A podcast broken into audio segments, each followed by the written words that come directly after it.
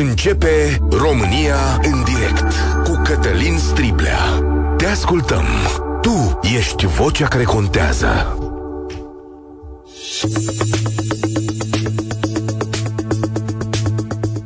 Bun găsit! Bine ați venit la cea mai importantă dezbatere din România. PSD și PNL s-au întors la matca inițială, cea a vechiului FSN, din care se trag unii dintre liderii de azi.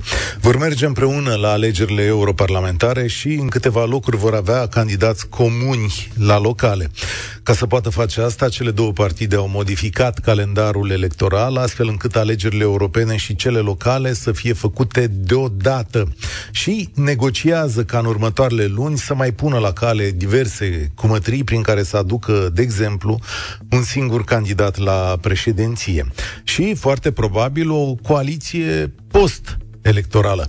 Adică încă patru ani de PNL și PSD în fruntea țării. Două sunt lucrurile invocate de politicieni. O astfel de alianță aduce mai multă stabilitate, adică România nu mai poate trece prin tulburarea de a-i pica guvernul sau de a avea unul minoritar în Parlament. Este război, vin momente economice complicate, așa că ar fi necesar un guvern puternic. Al doilea motiv, ni se spune, este împiedicarea ascensiunii unor partide populiste și extremiste. Astfel, AUR și SOS ar câștiga mai puține locuri în Parlamentul European și, desigur, cel național. Ar fi sub control. Socoteala asta eu o văd subțire, totuși. Una peste alta, ni s-a spus, citez, că tot ce se întâmplă este în interesul cetățenilor. Păi hai să verificăm atunci. Sunt de acord că un guvern cu un sprijin parlamentar puternic aduce mai multă stabilitate, poate opera schimbări importante, face față unor crize și situații dificile, dar logica asta nu se aplică unei astfel de alianțe pentru Europa, căci cele două partide fac parte din familii politice diferite, au sisteme de gândire diferite și o viziune asupra lumii diferită. În plus, în cele din urmă, după alegeri, ele se vor despărți în Parlamentul European și fiecare merge la grupul său cu altă viziune. Da, este posibil ca AUR să ia mai puține voturi în situația asta și să trimite la Bruxelles mai puțini cetățeni care să blocheze funcționarea Europei. Dacă te uiți însă la viziunile rusești ale unora dintre ei și la faptul că deocamdată UE este cel mai mare finanțator al nostru, chiar avem un interes aici. Și cred că și USR va avea de câștigat din încălceala asta fesenistă. În același timp însă, comasarea alegerilor europene cu cele locale pur și simplu va opri orice dezbatere pentru Europa. Nici măcar nu vom auzi și nu vom ști de ce îi trimitem pe oamenii aceia acolo. Iar noi avem de discutat probleme grele pe masă. Subvenții agricole, politicile verzi, Schengen, imigrație, și nu vom mai discuta despre asta mai deloc. Și iar o să se întrebe lumea, domnule, da, mie ce mi-aduce Europa? Nu în ultimul rând, alianța asta nu face decât să împiedice reforme. Cele două partide sunt partide de stat, osificate, pline de rețele de clienți și funcționari publici sinecuriști, care vor împiedica pur și simplu viitorul României. Îi, voi, îi vor pune stabilă, stabilă. Și o vorbă la final despre unul dintre arhitecți, președintele Iohannis, care a împins acest plan ca să-și asigure liniștea în țară în vederea unei candidaturi la NATO. Nu contest că dacă ar fi obținută această poziție de secretar general, desigur, ar fi un atu pentru România. Dar, în schimbul acestei poziții, domnul Iohannis ne propune un sacrificiu destul de mare. Pare mai puțină democrație chiar. 0372069599 Contribuie alianța PSD-PNL la stabilitatea României? Ați vota așa ceva? Este în interesul cetățenilor ca alegerile să fie făcute deodată? Și ce câștigăm, domnule, dacă domnul Iohannis merge acolo așa la NATO. 0372 069599 România în direct este pe Facebook, pe TikTok, pe YouTube, la Europa FM. Marius vorbește prima dată. Salutare! Salutare, Cătălin! Uh, au făcut exact ceea ce și-au plănuit de foarte mult timp. Face să comaseze alegerile. Din câte știu, PNL și PSD uh, împreună au cei mai mulți primari în țară Și era, da. era simplu să, să treacă cu vederea europarlamentare și să-și împingă candidații odată cu primarii pe care oamenii știu personal. Și le-a fost foarte simplu să facă lucrul ăsta, având atât de mare influență, mai ales în, la sate și în orașele mai mici. A fost planul lor de, de prima dată, nu are niciun interes cu interesul românilor, cu, nu, nu, nu ne mai, din punctul de vedere, nu ne mai reprezintă de mult interesele această coaliție PNL-PSD, care Spune... face efectiv doar ce-i taie capul. Spune așa că dacă vor merge împreună în alegerile europene, ei vor câștiga mai mult decât ar fi făcut separat. Sau, mă rog, un scor pe acolo important, poate între 30 și 40%, poate peste 40% speră ei, și astfel au o să aibă mai puțini oameni în Parlamentul European. Și uite aici... Da. Dacă s-ar întâmpla lucrul ăsta, nu m-ar deranja. Dar dacă tot vor să ne reprezinte interesele, și aici am o rugăminte la tine, că știu că de foarte multe ori în perioada alegerilor ai mai organizat dezbateri cu candidații și la președinție, dacă nu mă înșel ultima nu, oară. N-am, n-am, n-am avut posibilitatea să vorbesc partide. cu... Da, am vorbit cu candidați la președinție în trecut, da, dezbateri, da. Poate o să facem aici da. dezbateri. O să, e, e o legislație atât de complicată încât să... Da. Aș vrea, aș vrea să ne răspundă odată domnii care ne, ne reprezintă acum și care spun că reprezintă interesele românilor. Referendumul cu 300 de parlamentari, când o să respecte și că ăla e votul nostru al poporului. Dat acum mai bine de 12 ani, dacă nu mă înșel. Imediat ce se face reforma pă, constituțională, pot să facă Parlament cu o cameră. Numărul de parlamentari poate fi redus uh, și înainte de chestiunea asta. Da, pentru că există un referendum în spate care, de care a trecut această propunere. Mm-hmm. Dacă nu mă înșel. Există, există, când, da. Există de la când s-a încercat demiterea lui Băsescu. Da. Dar nu cred că ne reprezintă interesele. Iar ce, ce jocurile pe care domnul Iohannis le, le-a făcut în ultimul timp au fost pur personale.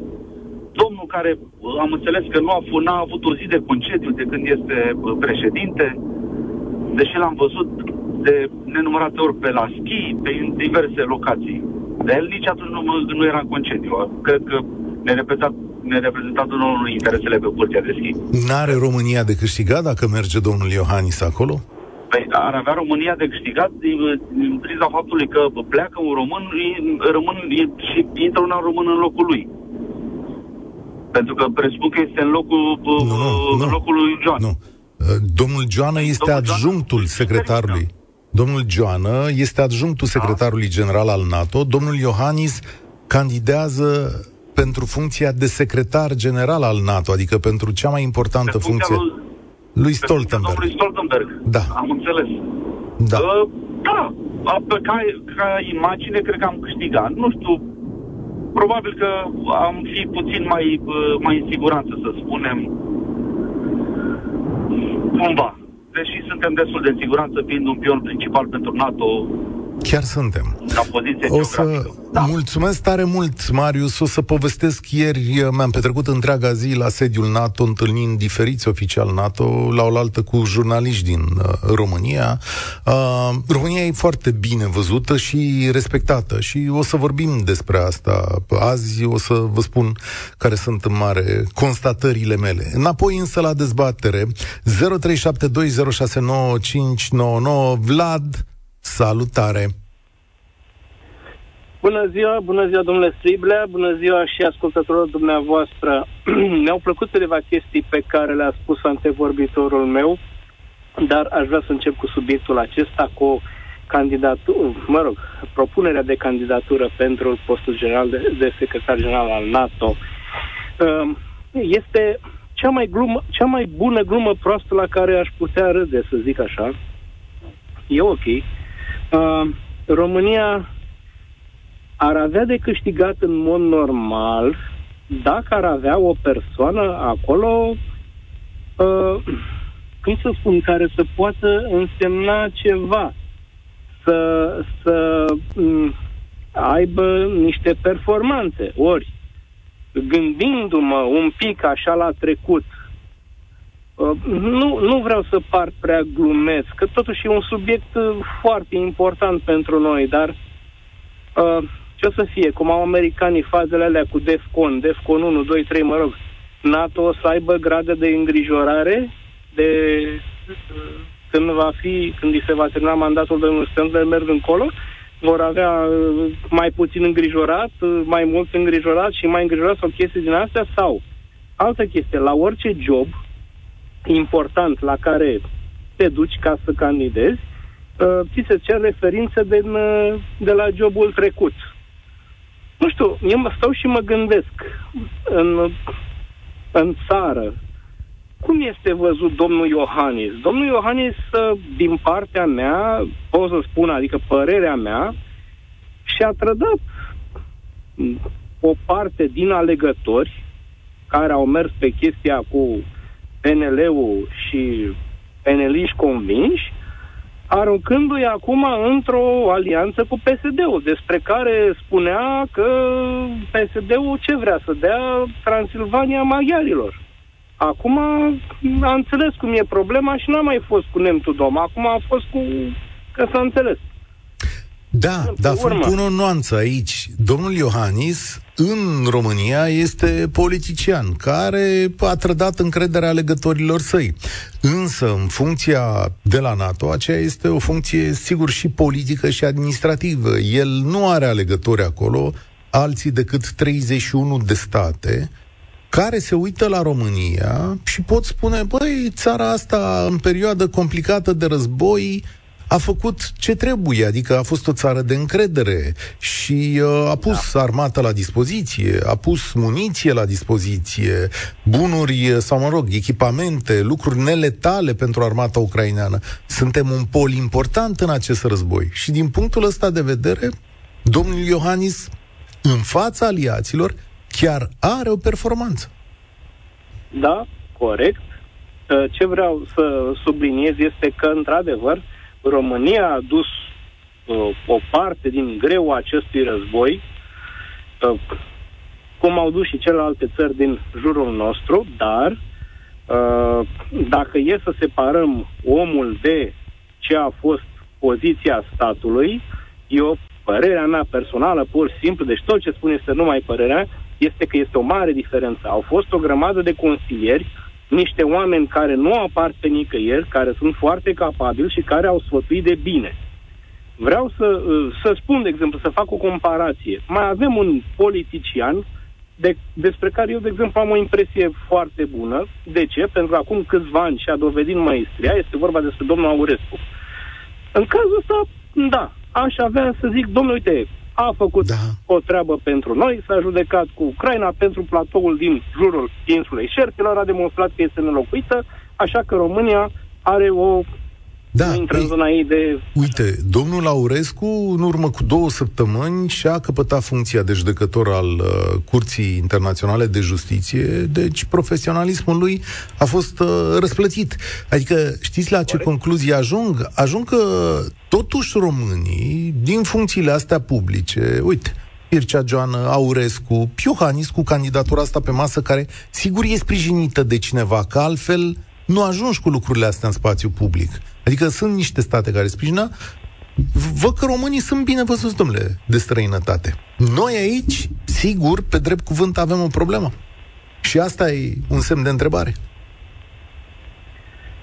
Da, avem, dar adică am avut, să zic mereu, aproape mereu, vârfuri. Am avut Cogălnicianu, Iorga, chestii. Erau alte timpuri, e adevărat, dar uh, nu știu, poate s-ar fi găsit nicio problemă să avem un candidat din partea României, sunt perfect de acord. Aș fi mândru ca un român să fie secretarul general, dar poate un pic cineva care care a muncit Mie aici. o discrepanță prea mare. Da, că așa cum îl cunoaștem noi pe președintele Iohannis, cu golful, cu schiul, cu muntele, cu paltonul, cu toate... Uh, și cu tăcerea lui formidabilă. E un om care nu vorbește. E un om care n-a dat interviuri în această țară. Asta mi se pare fabulos. Pe noi ne-ai trădat da. la PSD. Mâine, poi mâine. Îi spui Ia. că nu-i trădezi pe toți de NATO și dai la ruși ca să fie stabilitate în întreaga lume și Europa. Ne scrie cineva în sensul ăsta că poate întoarce alianța. De-aia spunem, Vlad, apropo de asta, ai vota pentru stabilitate o alianță PNL-PSD? Nu, nu. Nu. nu. Ok. Mulțumesc pentru răspunsul tău sincer. Uh, multe mesaje. Are de câștigat România dacă Iohannis este ales secretar general NATO, zice Robert pe Facebook. Răspunsul este că da, cu siguranță, cel puțin în ce privește imaginea. Totuși, având în vedere schimbarea de 180 de grade în ce privește PSD-ul, că exact așa scrie, cel rău, Mie teamă să nu facă la fel cu orientarea NATO față de Rusia. Da, aici România a fost stabilă, dincolo de glumă. Alex pe YouTube, uh, ei bine, România a reușit ce alte state nu pot. Tot spectrul politic unit, PNL, partid de centru-dreapta, partid PSD, partid de stânga, păcat că s-au unit doar în beneficiul lor și împotriva noastră.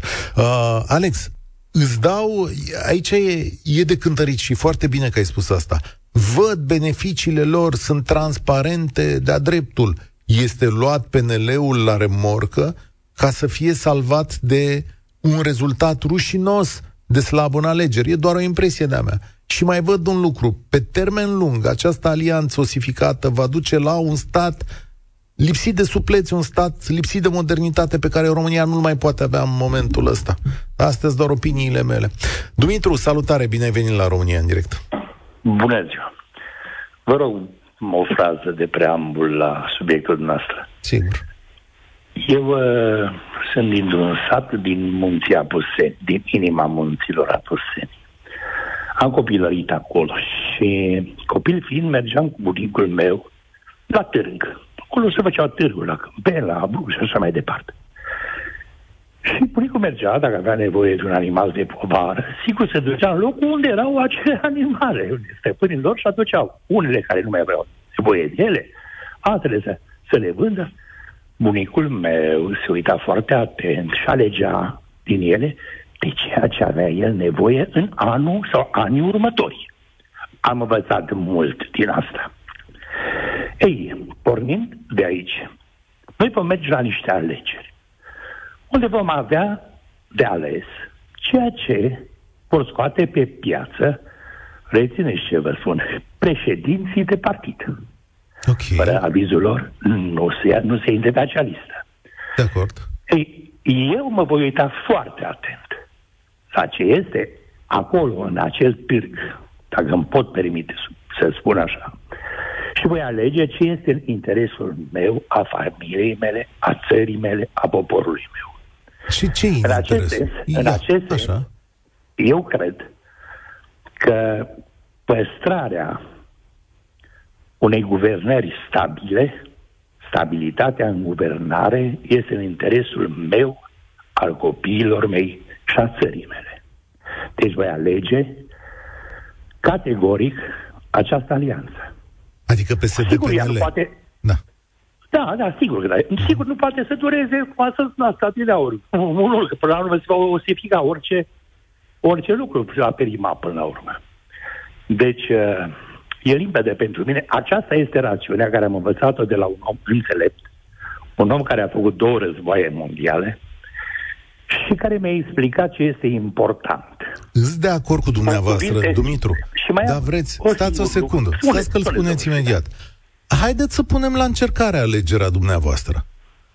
Să o punem la încercare, nu? Pentru că ea trebuie cântărită. Veniți și spune și apreciez sinceritatea dumneavoastră. Bă, veniți și spuneți, da, domnule, aș vota la o altă PSD și PNL. Bun. Da, și de ce am argumentat? Sigur că da, stabilitate. Dar de partea cealaltă a stabilității, Asta înseamnă încă patru ani, să zicem că vor merge împreună după Aha. alegeri, da, în care vom vedea același stat mare din care nu se vor face tăieri și reașezări uh, bugetare.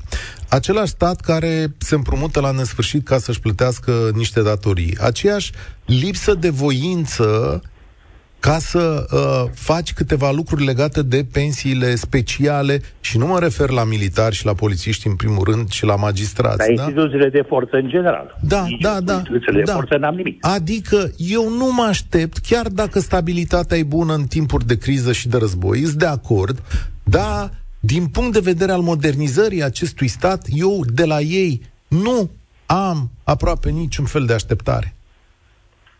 N-aveți dumneavoastră. Eu am și argumentez de ce. Știți Vă rog. Ce vă uh, S-or fi săturat în naiba și ei de atâta fur, de atâta nu, să nu da. spun furat, găsiți un alt, alt da, da, mai elegant. Da. S-or fi uh, săturat și ei de atâta nepotisme și or fi zis și ei, domnule, oamenii ăștia au avut acum încredere în amândoi, pentru că ei sunt conștienți să nu credeți că e un locul lor și conștienți cu un eșec al lor ar fi scoaterea lor definitivă de pe, de pe, lista, de pe, de pe de viața politică. Aha. De aia speranța mea este că acum vor deveni din ceea ce promit ei, cam 60%, 65% se va realiza, ceea ce este un mare salt Domnule, vă apreciez optimismul. Și nu, nu, nu, ne, este foarte bine pentru că venim și ne argumentăm lucrurile pe care le spunem. Știți unde aveți da. mare dreptate? Dacă PNL nu era luat la remorcă de uh, PSD. Nu place cuvântul acesta. Și remorcă are rolul, rolul ei. Bine. Ok. Dacă, PS, dacă PNL nu era luat în această alianță cu PSD, s-ar fi întâlnit Corect. probabil cu cel mai mic scor din istoria sa. Probabil, și aici aveți dreptate, că PNL, în urma mișcărilor din ultimii ani, ar fi devenit un partid irelevant. Exact cum spuneți dumneavoastră. Da. Aici vă dau dreptate. Bine, mă bucur. În ultimul rând, la ultima întrebare, pentru că cu da. siguranță mai sunt și alți doritori, domnul Scribea, Cătălin, eu cred că șeful celei mai puternice alianțe militare din lume este și unul dintre cei mai puternici oameni din lume. Pentru mine, uh, dacă un român, indiferent cum îl cheamă, uh, ar ajunge acolo, ar fi în primul rând o mândrie și o mare speranță. Deci îmi doresc din suflet ca domnul Iohannes, care pe lângă anumite lucruri care ascultătorii dumneavoastră, pe bună dreptate, l-au criticat, eu apreciez linia lui politică. Da, Auzi? aici uh, și... Și uh, cred, cred că altfel s-ar uita lumea la România când un cetățean român ar fi șeful celei mai mari, cele mai puternice alianțe militare din lume. Sigur că el va fi probabil un executant sau un, a, pune în practica hotărârilor întregului bloc, uh, bloc militar dar este una dintre cele mai puternice persoane din lume. Și m-aș mândri încă o dată ca român, ca un român să ajungă acolo. Și eu îi doresc mult succes. Da, mulțumesc de mesajul dumneavoastră. Îs de acord, adică România ar trebui să facă chestiunea asta, nu neapărat prin prisma lui Iohannis, ci prin ocuparea acestei funcții și impactul pe care acești oameni îl au asupra unui întreg, cum s-ar numi, establishment uh, politic. În același timp, însă, nu trebuie să uitați că acest politician, domnul Iohannis, da, a ținut direcția corectă a României europene, pro-atlantice și așa mai departe, dar de fapt îl lăudăm pentru normalitate. Că nu a făcut ceva rău, știți? Asta era ideea. Și întrebarea era, putea să facă domnul Iohannis ceva rău? Cel mai curând nu. Dar e de apreciat că uh, avem această direcție a președinților României în ultimii ani și dintre toți cei care au șanse reale la candidatură la Cotroceni, pare că mergem în aceeași uh, zonă. Daniel zice așa, dacă ajunge Claus Iohannis în poziția de secretar NATO, chiar ne-am dus pe apa sâmbetii. Ar trebui să fie cel puțin naiv ca să folosesc un limbaj adecvat, ea să-l aleagă având în vedere rezultatele remarcabile obținute pe cele două mandate, având în vedere toate minciunile de care s-a folosit și având în vedere toate aroganțele și risipa bugetară pe care a făcut-o și o face el în continuare cu familia. Dacă ai făcut atâtea vacanțe și plimbări prin lume, dacă ar ajunge ajunge acolo, ar trebui să zboare neapărat în cosmos pe banii lui NASA. Credeți că vor pune botul la așa fiu risipitor și profitor?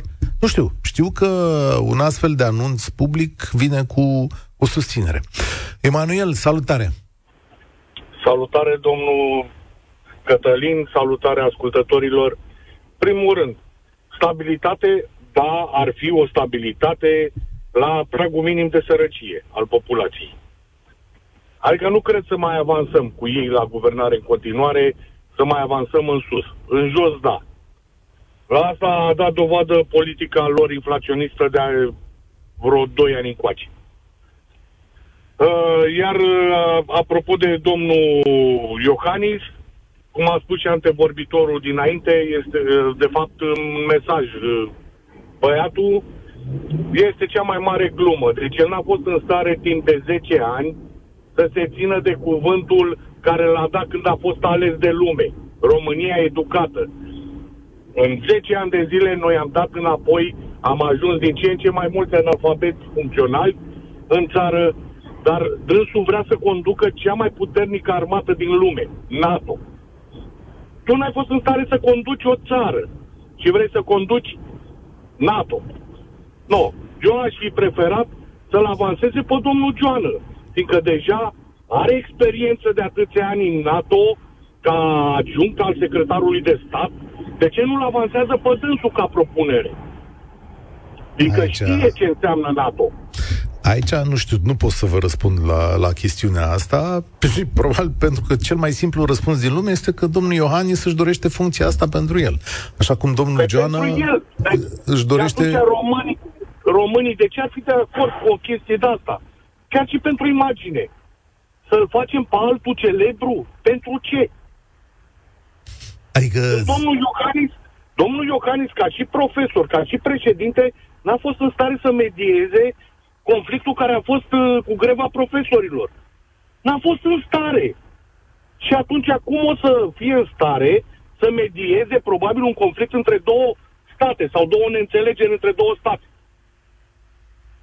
E o bună întrebare. Dar credeți că chiar România n-ar avea nimic de câștigat dintr-o astfel deci, de... Deja suntem, deja suntem foarte bine văzuți, în suntem. primul rând pentru că armata a evoluat în privința asta jos pălăria, cu câte investiții s-au făcut și cu toate astea. Dar nu pot să zic că e uh, meritul președintelui neapărat, fiindcă până la uh, urmă guvernul a, aprob, uh, a permis și Parlamentul a aprobat uh, fondurile și mărirea de investiții în armată.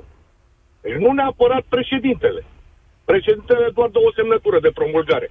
Ei, conduce politicile statului, adică domnul Iohannis a participat la chestiunile astea și a spus un punct de vedere. E un jucător, chiar dacă noi nu-l vedem, pentru că, sigur, nu îl vedem. Asta e situația. Nu știu de ce a ales domnul președinte Iohannis să nu vorbească cu poporul român. Pentru mine Putea asta este bată, marea durere. Putea să se bată altfel. De ce nu s-a bătut mai tare să se ducă în uh, Consiliul Europei să spună nu, domnule, dați-mi Schengen. Că merit. Da. De ce n-a făcut treaba asta? Eu sunt un șofer. Eu știu ce înseamnă să stai în vamă ca tâmpitul câte 5, 6, 7 ore. De ce să fac treaba asta? Când alții trec pe lângă mine, și mă refer la ucraineni și altele, fără nicio problemă. Da, Schengen este un eșec al președintelui Iohannis și al președintelui Iohannis, care vreme de 10 ani a avut această temă pe agenda și ar fi putut să facă mult mai mult. Uh, asta, eu nu știu... Asta, nu știu însă Domnul cât Iohannis a făcut. Are ce căuta. Am Domnul înțeles. nu, nu are ce căuta în funcția aia, v-am spus. Prefer, uh, chiar dacă nu... Eu am votat PNL-ul. Vă spun mm-hmm. de mhm. acum, mi-am luat o mare țeapă, dar nu mai contează. Iar acum, cu noua alianță FSN, nu cred că aș mai vota așa ceva. Sincer vă spun, nu că nu o să mă duc la vot, mă duc la vot, dar votul meu pentru actuala Uh, clasă politică va fi scris cu pixul pe foile de vot, nu, nu. nu meritat. Vezi că ți le anulează. Mai bine votezi un partid care să vină să facă păi o treabă. care partid? Aici ai problema. Care partid? Păi te uiți cum s-a uitat Dumitru, domnule care îmi reprezintă interesele, adică... Domnul, sunt... Domnii de la PSD continuă să ne țină cu o uh, economie inflaționistă, în loc să... Mă, tai odată brusc ceva, ok, suferim, dar mai bine decât să plătim în continuare dobânzi și toate astea pentru uh, împrumuturi. Da, te înțelegând ce spui și uh, îți simt și dezamăgirea, dar uh, aș zice așa, fă un vot util, indiferent de care parte, pentru că trebuie să avem dezbateri adevărate n-ați și... Votat, în schimb, n-ați votat niciodată uh, ceva gen șoșoacă sau uh, Simion. Niciodată în viața mea așa ceva. Dar, sing- nu știu ce să zic, cei pe care cât de cât, sau cel puțin prin platformele care le afișează, ar fi de ales, sunt prea mici și nu o să aibă nicio șansă. Da. E posibil. Mulțumesc tare mult de punctul tău de vedere, Emanuel. Uh, Românii sunt bine văzuți la NATO, din câte mi-am dat seama în vizita mea de ieri. Foarte bine văzuți și foarte lăudați. Deși în țara noastră autoritățile au ales să nu vorbească mai deloc despre ceea ce fac, Aparent, războiul sau efortul de război a României este unul foarte mare.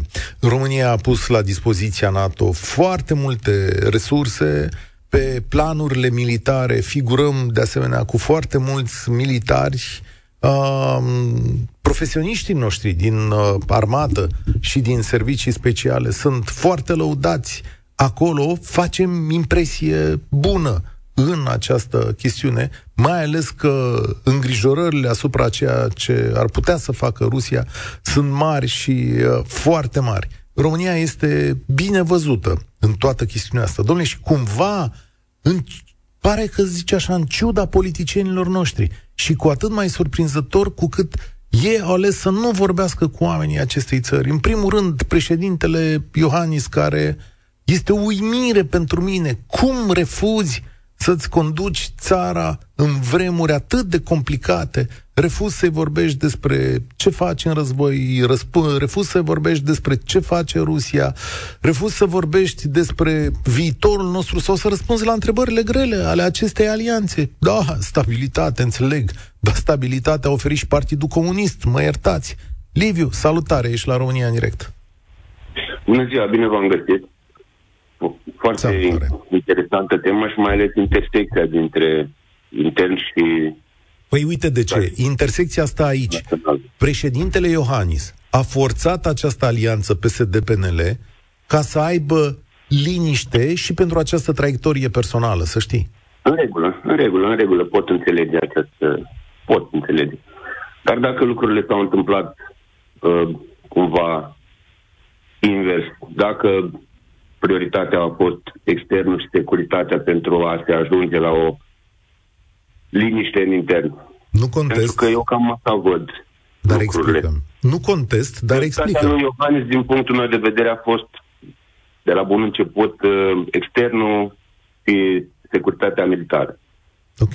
Ca dovadă de fiecare dată la cele două ministere în interiorul guvernului, atât cât, cât s-a putut, au fost uh, oameni care au, uh, n-au fost puși cu mâna, dar mă înțelegeți unde vreau să ajung. Uh-huh. Um, aș mai vorbi aici de... Zi. Eu îl văd pe Iohannis ca un soi de, sau cum se vede el, ca un soi de monarh republican. Ce bun e asta. Vă aduceți aminte de Carol I făcea pentru prima dată rotativa, uh-huh. controlând partidele politice pentru a asigura uh, liniștea guvernării de care dumneavoastră vorbiți acum. Eh, o secundă. Și eu cred că domnul Iohannis are un control asupra partidelor. Am da? rămas, da? Mă, mă, mă, ierta, mă iertați că îmi uit ideea. Am rămas uh, șoc, cumva șocat Așa. când am auzit termenul de rotativă acum doi ani. Și am zis, mă, poate e ceva neregulă cu mine, poate e ceva neregulă. Și după aia mi-am dat seama că, de fapt, Iohannis era în spatele acestui termen. El nu e interesat de partidism. Da.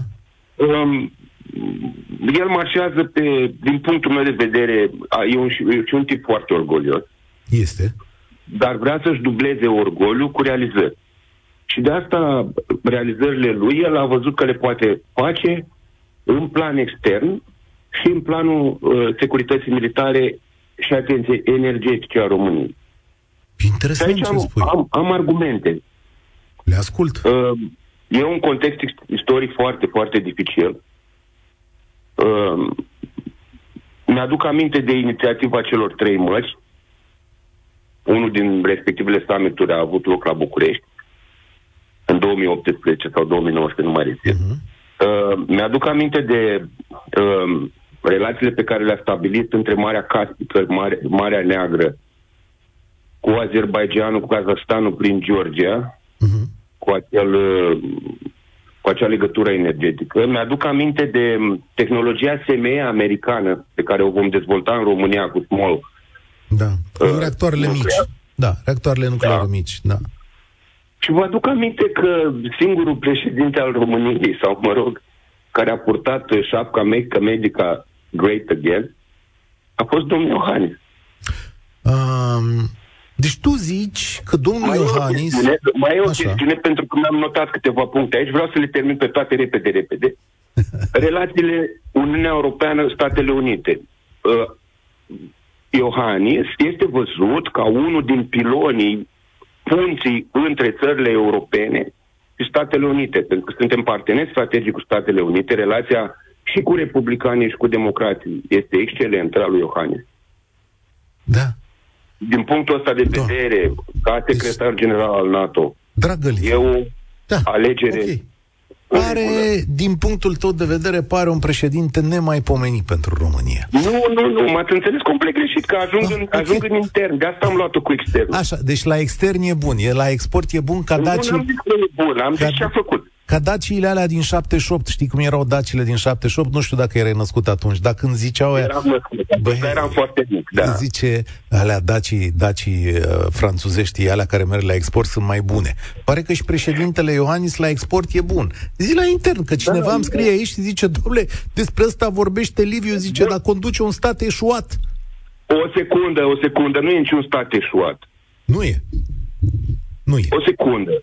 Nu e niciun stat eșuat. Din 2014 până în 2023, PIB-ul României s-a dublat în euro. Da, De la 150 de miliarde de euro am ajuns la 308 miliarde de euro. de acord cu tine că am muncit. Că am muncit, dar în același Sigur că timp am muncit, ne, Evident că am muncit. am Da, dublat, da, am dublat și am muncit. datoria. Stai puțin, am dublat și datoria, am dublat și datoria, Da, da, da, a ajuns la da, 50% din PIB. Am De mărit, acord, de acord. am mărit Eu, statul. eu, am, eu, am Da. punctat, eu am punctat până acum doar uh, lucrurile care îl recomandă și de ce ar fi bine pentru noi. Am înțeles. Ei, Nici eu nu zic că e rău, Dar vă să știi. aduceți aminte că cei care l-au deranjat în proiectul lui de securitate externă și uh, militară au fost Ponta și Dragnea, care nu mai sunt. Domnul Nu Ponta îl îmi pare... deranjează PSD-ul, nu l-a deranjat PSD-ul. Se vede, acum el conduce PSD-ul, conduce PNL-ul, Da. Și nu a ți-e fost, teamă? utilul SRO, a fost utilul SRO pentru el, s-a folosit de ei, a, a fost Pune- populist în acele momente, s-a Pune- urcat pe val. Descrie După un mare care- jucător. Descrie un, un jucător, dar totuși el conduce PSD și PNL, două partide care au corupție, lipsă de reformă, De p- acord. clientelism. A- Aici vreau să mai adaug ceva cu corupția. A pus trambalul pe DNA pentru că acumularea de capital a corupților uh, a văzut-o ca o dezvoltare economică. Pot părea cinic aici. Domnule, să- da, e teoria generației a doua, m-am gândit și eu la ea. Uh, da, De trebuie să... asta, de asta suntem într-o amnistie uh, juridico-fiscală din punctul meu de vedere. Spectaculoasă analiză. Spectaculoasă, trebuie să recunosc. Și în același timp, dacă înțeleg conceptele mari, să știi că multă lume care ne aude acum o să zică, păi, dar totuși, asta mai e am de țara aia. adăugat ceva, mai, încă ceva mai am de adăugat și închei. Lucrezi e la vorba de Cotroceni? Republica Moldova. Așa. E vorba de Republica Moldova, despre care spune că, vis-a-vis de a cărei unire cu noi, spune că, sau spunea că suntem singurii că, pe care o putem acorda, dar singurii pe care o vor decide sunt moldovenii. Și acolo a rezolvat problema Plahotniuc. A, problema pe care o crease cine. Mulțumesc tare mult! Domnule, fii atent. Deci propun, o să luăm publicitate. Acum, Gelu, Raul, imediat vin. Uh, prieteni, e mea, după discuția asta am propun să mai trăiesc încă 50 de ani, dar ce 50, 60 de ani. Când desecretizează ăștia arhivele și dacă e așa cum zice Liviu despre președintele Iohannis, căruia îi recunosc merite, deci pe cuvântul meu că îi recunosc merite președintelui Iohannis, dar dacă e atât de frumoasă analiza asta, cum zice Liviu, eu o să propun primul să-i facem statuie, să fie Carol, să fie regele nostru Carol. Bă, da, undeva niște lucruri pare că trebuie reașezate, nu? Uh, ne întoarcem într-un minut la România în direct cu aceeași analiză. România în direct. Cătălin Striblea la Europa FM.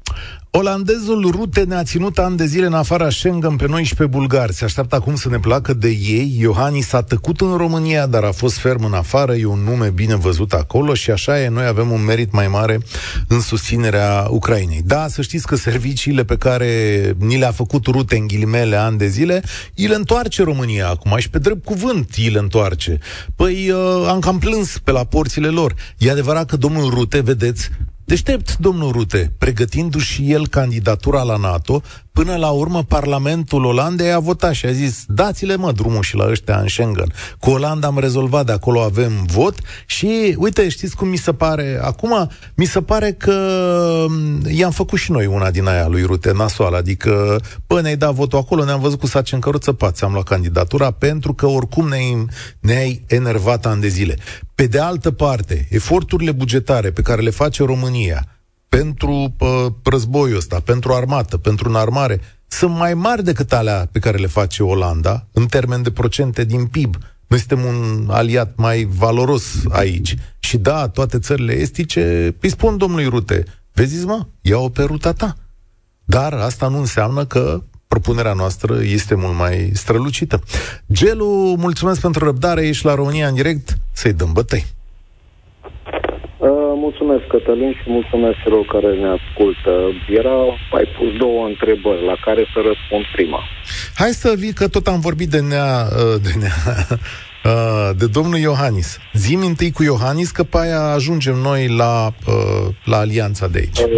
Cătălin, sincer, nu te-ai să să alegi între două orele cele mai mici?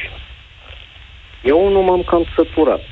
Uh, mă așteptam de pildă din partea ocupantului de la Cotroceni să promoveze pe cineva care deja are o valoare în, mă rog, la nivel NATO. De ce nu l-au propus de pildă pe domnul Joana? Ți-aș răspunde foarte serios. Da, îți de acord, domnul da, Joana... Nu, nu, nu, două secunde. Deci, realizările actualului ocupant de la Cotroceni, să luăm acum, să vedem ce a făcut individul ăsta 10 ani de zile. Schengen în bară, suma cum laude, nu magna cum laude, ci a rezolvat o sumă cum laude. Uh, și-a propus și-a dus uh, pe plan extern, uh, n-am văzut nicio realizare din partea lui. Uh, observ, de pildă, ceea ce a promovat la intern se reflectă la extern. Pur și simplu a spart bugetele, România încă este campioană la emigrări pe timp de pace, de ce fug românii ăștia atâta de mulți din România, din moment ce România este, nu este un stat eșuat. L-ai auzit pe Liviu, l-ai auzit pe Liviu mai, mai devreme. Uh, nu, uh, și aici, apropo de chestia asta cu uh, uh, uh, uh, stabilitatea pe vreme de război, asta este o, nu știu cum să spun eu, o fantazie, o prostie. Uh-huh. Un mare antic și gânditor spunea clar că singurul lucru constant în viață este schimbarea. Unde mergem? Spre Partidul Unic? Deci toate chestiile care se manevrează acum în spațiu, în spațiul politic românesc, din punctul meu de vedere, sunt pentru beneficiul pe persoană fizică a ocupantului de la Cotroceni. Uh, nu numai, nu numai, ne scrie cineva că domnul Iohannis a, a fost da? în campanie electorală vreme de 3-4 ani, mai e în beneficiul PNL, deci comasarea asta și alianța asta electorală e și în beneficiul PNL, deci nu numai a domnului Iohannis. Serios? Dar da, de unde știi tu, sau de unde știu anumiți, uh, anumite uh, persoane au făcut de pildă un sondaj, da, dacă de pildă eu să zic, aș vrea să votez cu PSD sau neapărat cu PNL, da. dar individual pe acea direcție. Fii atent, și îți explic de ce. Oarecât, ca, oarecât, uh, câte voturi PS... pierd din uh, faptul că au comasat astea două? Da, dar probabil că au calculat și care va fi scorul reunit al celor două partide și cred că va fi peste 30% și atunci... Teoretic Teoretic, da, da, va, nu să zicem că va fi, da, așa se calculează teoretic. Și atunci liderii celor două partide nu vor mai fi puși sub semne de întrebare, mai ales cel de la PNL nu va mai fi pus sub semne de întrebare, pentru că uh, n-ai cum să cuantifici. Să... Păi haideți să facem o cuantificare. PSD obține undeva la vreo 30%, dar PNL-ul scade undeva sub 10%. Împreună au 38%. Până la 51% cine va fi acolo? A, nu, nu, stai puțin, că întâi vorbim de... Nu, nu, nu, stai, vorbim de europarlamentare. Nu știm cei la parlamentare. Deci noi vorbim de alegerile europene. Acolo avem prima alianță. Aha. Posibil Bun. să avem o alianță și mai departe, dar nu știm. Prima alianță este aici, uh. pe 9 iunie. Da, haideți să ne concentrăm acum la vis-a-vis de ocupantul de la Cotroceni, care se autopropune pentru secretar general NATO. Totuși, uh, cel mai puternic om din lume este președintele Statelor Unite. Da. Cel mai puternic om din NATO este responsabilul militar american, pentru că ei dețin mâna forte acolo. Da. Și e o altă lucru care se Hai vede să, să le explicăm oamenilor un pic. NATO este o alianță politică și militară. Cel care o conduce, Stoltenberg, cum a fost el, sau Manfred Werner în trecut sau alții, sunt politicieni, dar există și un comandant militar care absolut întotdeauna este un comandant militar american. El nu apare decât rar în spațiul public și îl vedem pe politicianul care agregă diverse lucruri între cele 31-32 de state de săptămâna viitoare. Deci așa să împart lucrurile. Eu, eu ce m-aș fi așteptat din partea ocupantului de la Cotrocen, pentru că vit să-i atribui titulatura de președinte. Președinte este instituție de care el și-a bătut joc de zi, în timp de 10 ani de zile. Mă așteptam din partea lui să facă o mai mare campanie și promovare pentru România în virtute, în raportat la ceea ce se întâmplă în Ucraina acum, să văd o mai mare stabilitate din punct de vedere militar, să văd că, nu știu, mișună pe aici tancuri, că avem de pildă o flotă de 10-20 de milioane de drone sinucigașe. Dau de pildă un exemplu. Să văd că avem, nu știu, uh, vreo 5 F-35, vreo 100 de F-16. Deci să văd lucrurile astea. Uh... Și ce am văzut? Promovarea unor incompetenți în funcții de decizie. Stai o secundă. Pare rău. Stai o secundă, că vreau să explic niște lucruri. O alianță militară cum e NATO împarte niște cumpărături, adică ei au un sistem creat în comun de apărare și, de exemplu, la cumpărăturile de avioane, în această alianță, nu poți să-ți iei cât te strec ție prin cap sau cât ai putea, ci trebuie să te înscrii într-un plan de apărare stabilit de țara respectivă. Deci avioane pare că luăm acum și se pare că la Fetești s-au făcut niște îmbunătățiri extraordinare, avem niște F-16. De asemenea, cumpărăm drone și echipament militar și vom cumpăra, atenție, 40 de miliarde de euro am alocat până în 2035, o sumă uriașă pe care o luăm din educație, din sănătate, de la drumurile noastre și cumpărăm arme enorm de mult. Cătălin, Cătălin, scuză-mă, războiul este acum, nu în 2035. E adevărat. Îmi pare rău. E adevărat. Îmi pare rău, dar uh, oamenii, deci uh, în speț ocupantul de la Cotroceni și persoanele pe care le-a numit el, îmi pare rău, uitați-vă, este de pildă un domn general Bălăceanu. Am tot respectul față de el pe el aș fi vrut să-l văd ministrul apărării. Nu persoana care acum uh, face parte din, cu, din cuplu de comedianți care, cică virgulă, conduc România. Deci okay, așteptam da. un om care să facă... A, deci nu poți să pui, nu știu, hai să folosesc un cuvânt ca, uh, civilizat, incompetenți să ia niște decizii. Bun, Sper. nu poți avioane, nu poți tancuri, apucă-te măi și dezvoltă drone, sinucigașe, doar de pildă un exemplu. Pune undeva la 10-20 de milioane de drone sinucigașe să le ai pe stoc. Da. O, o chestie, Astea adică toate... dacă tu nu ai soldat. Toate, da, toate costă, Gelu. Da, mulțumesc, Gelu. Uh, în ultimii zeci de ani, industriile de apărare din Europa nu au funcționat pentru înarmare ci au mers la un ritm mai lent. Nici noi nu ne-am pregătit pentru treaba asta. Rusia și-a pus economia pe picior de război, să spunem asta. Acum, Europa și America încearcă să compenseze. Dacă să refaci chestiunea asta, să începi să produci armament la nivelul acesta, ia foarte mult timp.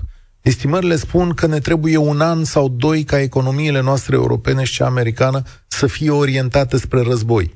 Și acest lucru se va întâmpla, prieteni. Asta înseamnă bani mulți pe care noi îi dăm de la copiii noștri și angajări multe chiar și în România pentru ce știm noi să facem. Uh, echipament militar de o natură mai veche, poate, sau cine știe, poate vom aduce ceva nou.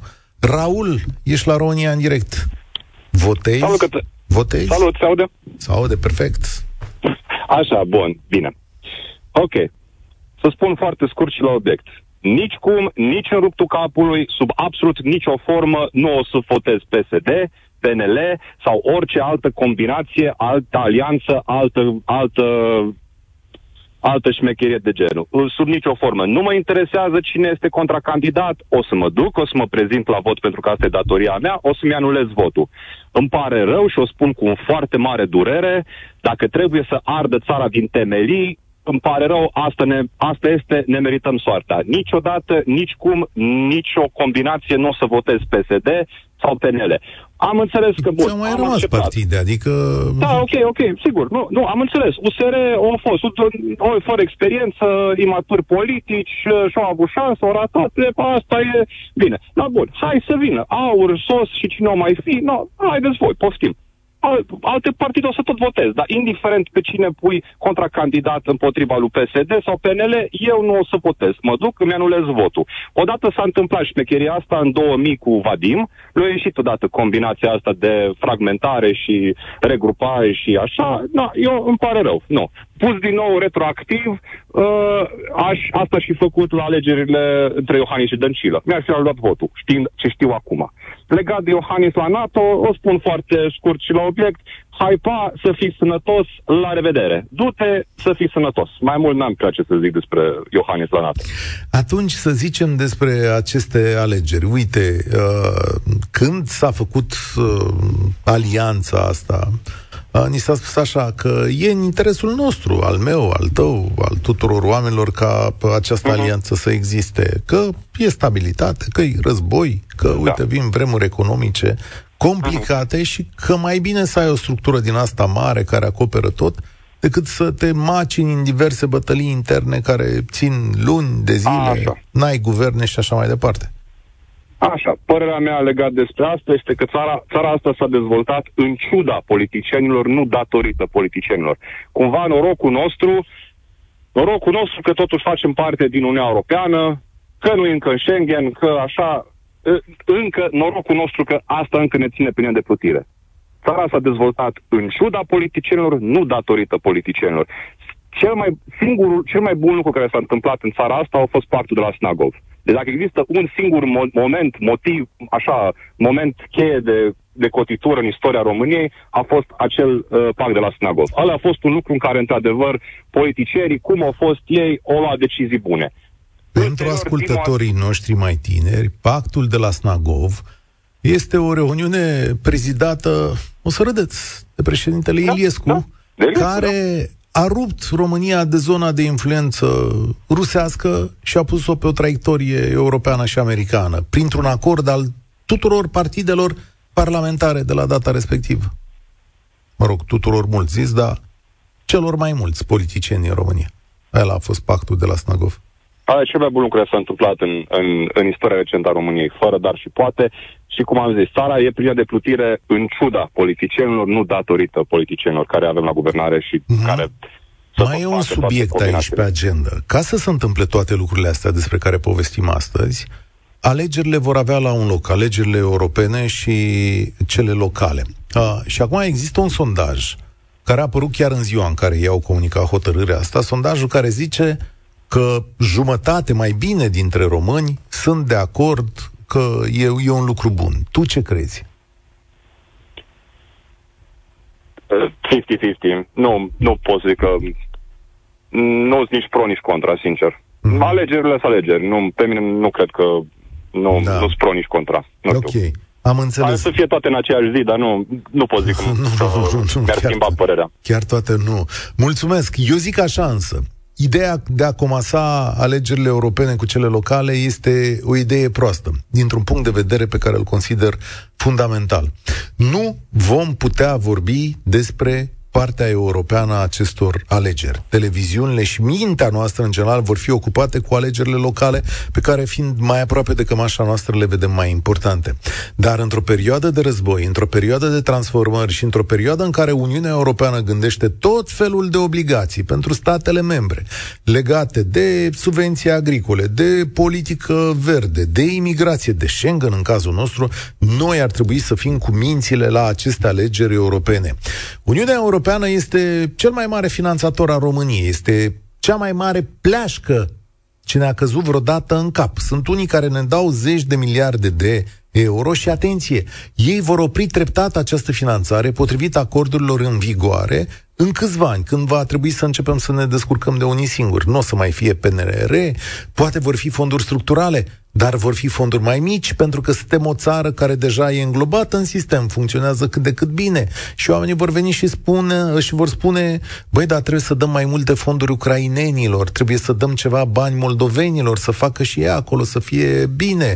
Vor fi tot felul de revoluții în Europa. Și atunci, întrebarea pe care vă pun, este pe cine trimitem noi în Europa. Nu trebuie să avem grijă, în primul rând, acolo unde e un mare, mare, mare buzunar al acestei țări. Trimitem pe unii care să pricep la treaba asta, trimitem pe unii care au un cap numai să pună frâne Europei. Eu aș fi fost foarte atent aici. Pentru mine, consider că aceste alegeri europene sunt un interes fundamental. Pentru domnii Ciucă, Ciolacu și Iohannis pare că nu sunt un interes fundamental, că ei au făcut să meargă treaba. Marius, ești la România în direct. Salutare! Bună ziua, să trăiți!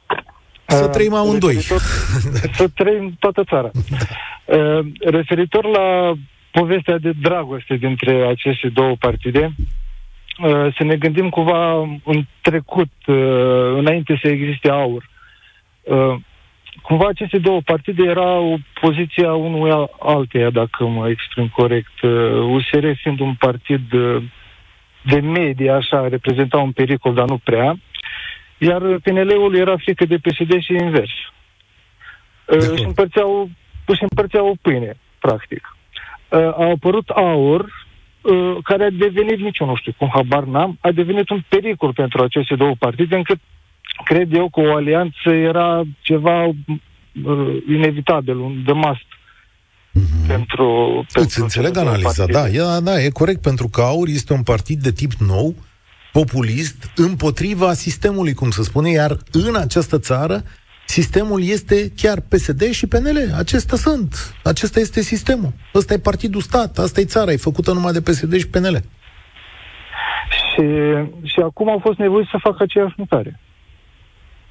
Bun. Și, într-adevăr, uh, voturi mai puține acum pentru, pentru AUR. Uh, cele două partide vor aduna voturi, vor avea, vor avea mulți mai mulți oameni. Nu interesează ce oameni vor avea la Bruxelles, pentru că Acum nu vreau să fiu conspiraționalist. Uh, urmează alegeri peste tot anul ăsta, uh-huh. la nivel global, dacă nu mă înșel. 4 miliarde de oameni votează. Ar trebui să voteze. Ar trebui să voteze. Uh, cred că vor fi niște schimbări majore uh-huh. după aceste voturi.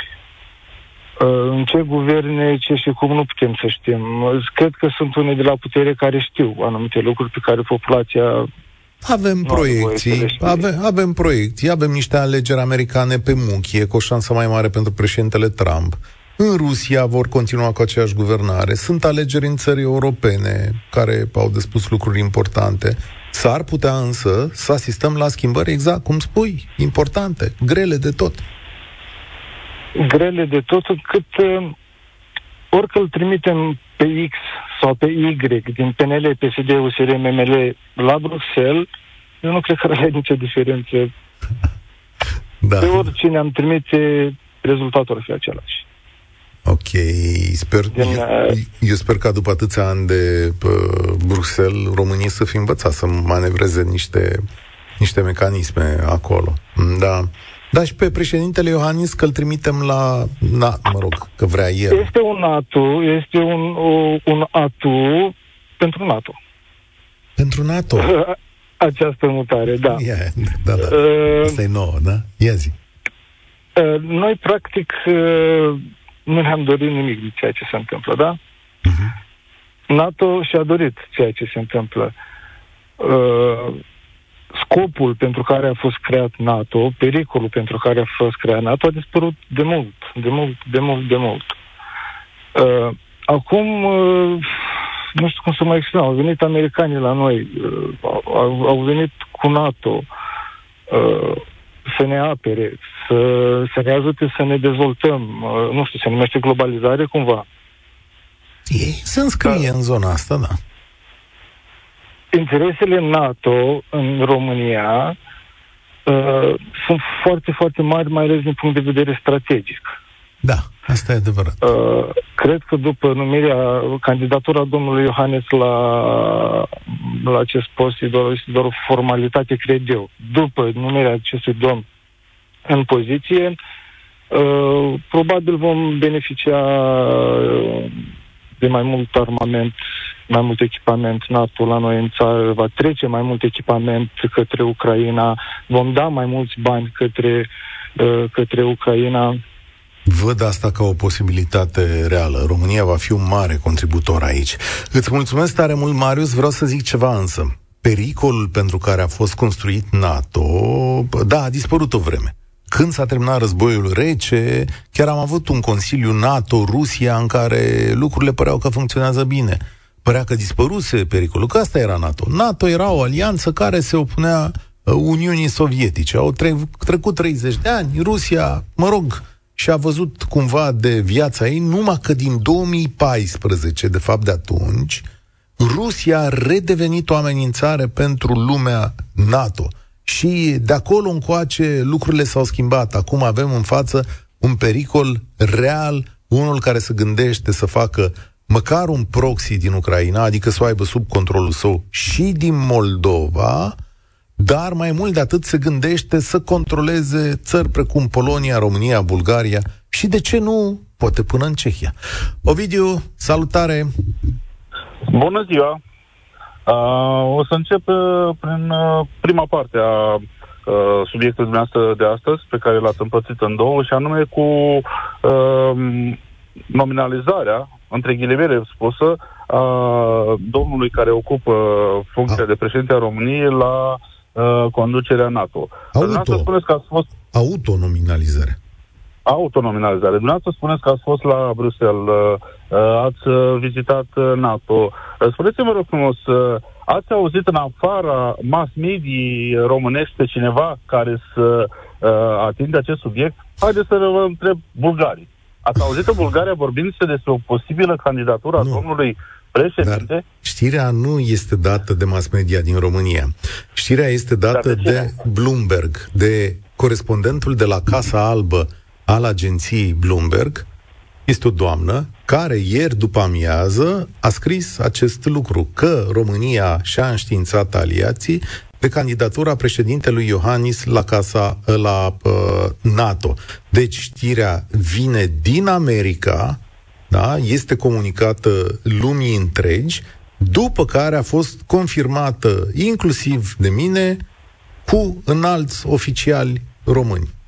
A, deci exact cum am spus mai devreme, deci a fost, el s-a autopropus pentru funcția Sigur de da. președinte Am de exact, general am exact proprietatea termenilor. Domnul Iohannis s-a autopropus și l-a comunicat mai multor aliați și deci Statelor Unite, pentru că știrea vine de acolo. De fapt, asta e știrea. Domnul președinte Iohannis s-a înștiințat ieri sau zilele trecute sau când vreți voi, Casa Albă, că vrea să candideze la această funcție. Dar, uh, după părerea sau mă rog, după știința mea, această, uh, eu aș numi o fubigiena, a fost lansată în uh, mass media românească de câteva luni bune. Uh, mi-aduc aminte posturi de televiziune specializate în știri care tot uh, băteau uh, monedă pe această temă. Vai, dragă doamne, Dar... crezi că o să avem uh, secretar general, secretar general. Nu, nu, nu, nu, nu, nu. E, că... e o diferență. Stai un pic da? să explic. În mod clar, în ultimii doi ani, pe baza mai multor informații, jurnaliști din România au putut afla că președintele Iohannis își dorește un exit politic, cum se cheamă, într-o altă funcție europeană. Și uh, România a studiat mai multe variante. Unde ar putea să ajungă domnul Iohannis? Domnul Iohannis însuși a avut o remarcă acum două săptămâni într-o declarație de presă comună cu președinta Parlamentului European, doamna Metzola, în care a spus că este inadmisibil ca una dintre înaltele funcții europene sau de la NATO să nu revină Europei de Est. La ce se referă? La funcția de președinte a uh, Comisiei Europene, pre, uh, președinte al Consiliului European sau această candidatură de la NATO. Astea sunt cuvintele domnului Iohannis, deci de acum două săptămâni. Am înțeles. Atunci înseamnă că să mă exprim doar din punctul meu de vedere strict, fără să am niciun fel de pretenție de analiz politic sau de uh, vizionar, uh, ci doar ca trăitor și muncitor în uh, uh, economia reală a acestei țări de foarte mulți ani. Uh, părerea mea că o persoană ca domnul Iohannis uh, de departe nu are niciun fel de șansă. Pentru că în momentul în care uh, el a ajuns la putere, să nu uităm că el a ajuns la putere acum 10 ani ca urmare a votului în două orele.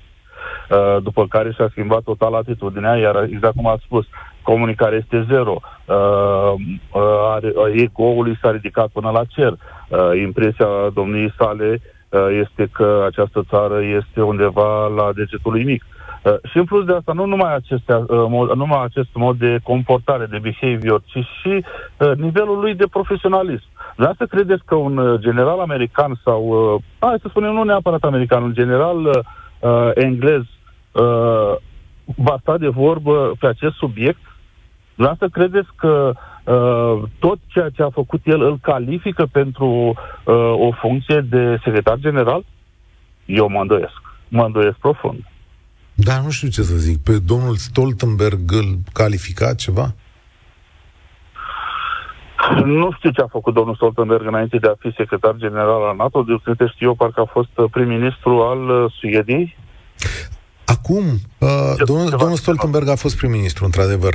Uh, exact. Ideea, ideea e următoarea, că din punct de vedere al acestei organizații, România pare că are un parcurs admirabil, adică puțin și l-a, zis. Și l-a dovedit prin domnul Joana. Și da, l-a dovedit da, în domnul da. Joana. Da. da? Dar uh, uh, poate că domnul Joana o pasă în față mi s-ar, părut, mi s-ar fi părut mult mai credibil, uh, cu toate că, să spun că n-am nicio afiliație și nicio simpatie specială pentru domnul Joana. Pur și simplu uh, îi urmăresc evoluția. Uh, poate că domnul Joana ar fi fost mai natural uh, să fie cumva propus. Pe când uh, domnul Iohannis, care în ultimii patru ani sau cinci ani a fost într-o vacanță permanentă, pentru că să nu uităm treaba asta. Deci să nu ne mai ascundem după degete și haideți să nu mai încercăm să fim politically corect. Da? Deci, la un moment dat, cineva va trebui să spună și realitatea așa cum este, că ne place, că nu ne place în țara asta, va trebui să o spună. Dom'le, aici suntem. Noi nu suntem nici uh, grădina Maicii Domnului, nu suntem nici centrul Pământului, nu suntem nici uh, punctul în jurul căreia se învârte toată lumea. Da? Deci asta este. Iar uh, părerea mea că acest uh, subiect reprezintă o fumigenă. Iar al doilea subiect referitor la această, să-i spun, strutocămilă, ce spuneți, e destul de civilizat, uh, bulversează. Bulversează pentru că din tot ceea ce am uh, uh văzut, discutat, uh, în cel cu strâmt în care nu m-am învățat, uh, este că, oricum, alegerile europarlamentare n-au reprezentat în România un, uh, să spunem, o greu, n-au avut o greutate foarte mare. Da, uh, până uh, acum, dar el ar trebui să aibă. Ovidiu, A, exact. uh, mulțumesc tare mult. E momentul să ne oprim. O să revenim luni cu colegii de la ProTV, vorbind despre nepotism în toate funcțiile publice. Alianța asta PSD-PNL, Paula Herlo are reportajul de la România Te iubesc. Trag o concluzie. Președintele Iohannis a reușit să împartă lumea în două, dar ce în două, și a tras o antipatie uriașă pentru că și-a trădat alegătorii și doi la mână pentru că a refuzat să vorbească cu această țară. Nu știu dacă va obține sau nu o funcție la NATO. Vom vedea. Dacă o obține, da, e un lucru bun pentru România, dar mereu asupra lui va plăti un semn de întrebare. Comasarea alegerilor este însă o greșeală, nu este în interesul democrației și aceste partide PSD și PNL pot să spun din nou că și-au trădat alegătorii sub conducerea aceluiași președinte. Pe luni sunt Cătălin Striblea, spor la treabă.